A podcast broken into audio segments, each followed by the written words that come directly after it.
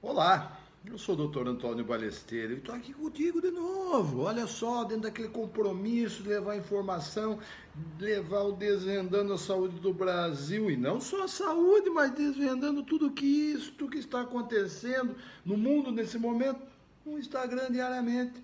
Uma, uma gravação de três minutos, quatro minutos. Será que eu consigo? você me ajudar, eu vou conseguir. Hoje vamos falar sobre as vacinas, a história das vacinas. Olha só, a primeira vacina foi descoberta em 1796 por Edward Jenner, um cientista, médico inglês. E como é que ele descobriu isso? Ele, a, a varíola, nós sabemos que desde, que, desde antes é, de Cristo, né, foi encontrado resquícios é, do vírus em, em, múmias né, de faraós, falecidos, falecendo por varíola. Então ela assolou a humanidade desde os primeiros tempos. Mas olha só, ele observou que ordenhadoras de gado, tá, é, elas não adquiriam a varíola. Aí ele aprofundou essa observação e percebeu que essas ordenhadoras, elas é, teriam tido contato com o vírus que causa o cowpox, que é um, uma varíola, um tipo de varíola, né, um tipo de doença similar a essa doença viral, que é a varíola, que afeta o gado. Olha só, o que, que ele fez? Ele coletou, coletou pústula é, de, de é, gado infectado com cowpox tá? e inoculou numa criança de 8 anos. Nossa, hoje jamais se faria isso. Mas mais para frente eu conto mais histórias da evolução das ciências e vocês vão perceber que muitas coisas que jamais se faria se fez para poder chegarmos onde chegamos.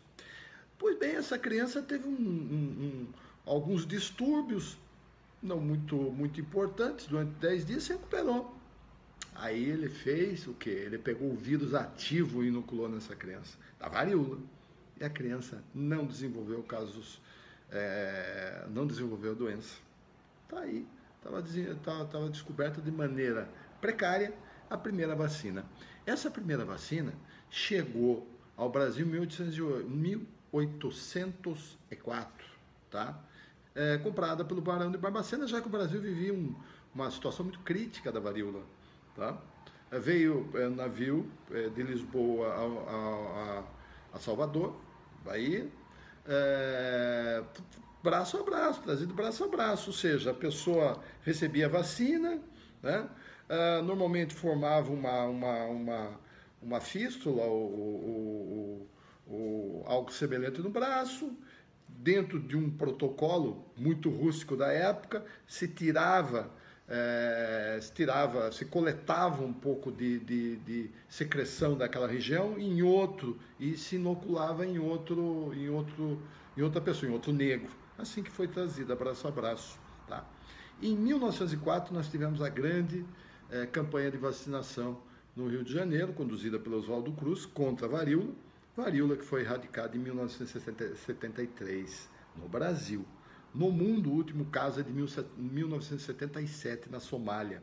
Mas olha só, a varíola vitimou entre 300 e 500 milhões de pessoas só no século XX.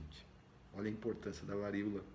Tá? Assim como a importância. E vacinas, você tem vacinas bacterianas e, e para bactérias e vírus. Só que nós sabemos que os vírus, as doenças virais, você não tem medicações de combate. Os antibióticos não fazem efeitos em doenças virais, você não tem medicações de combate, só de suporte.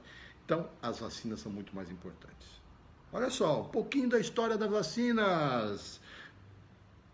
Amanhã, ou no nosso próximo encontro, eu vou trazer mais uma dica da área da saúde ou da nossa vida de âmbito geral, pensando sempre, o mundo está em transformação.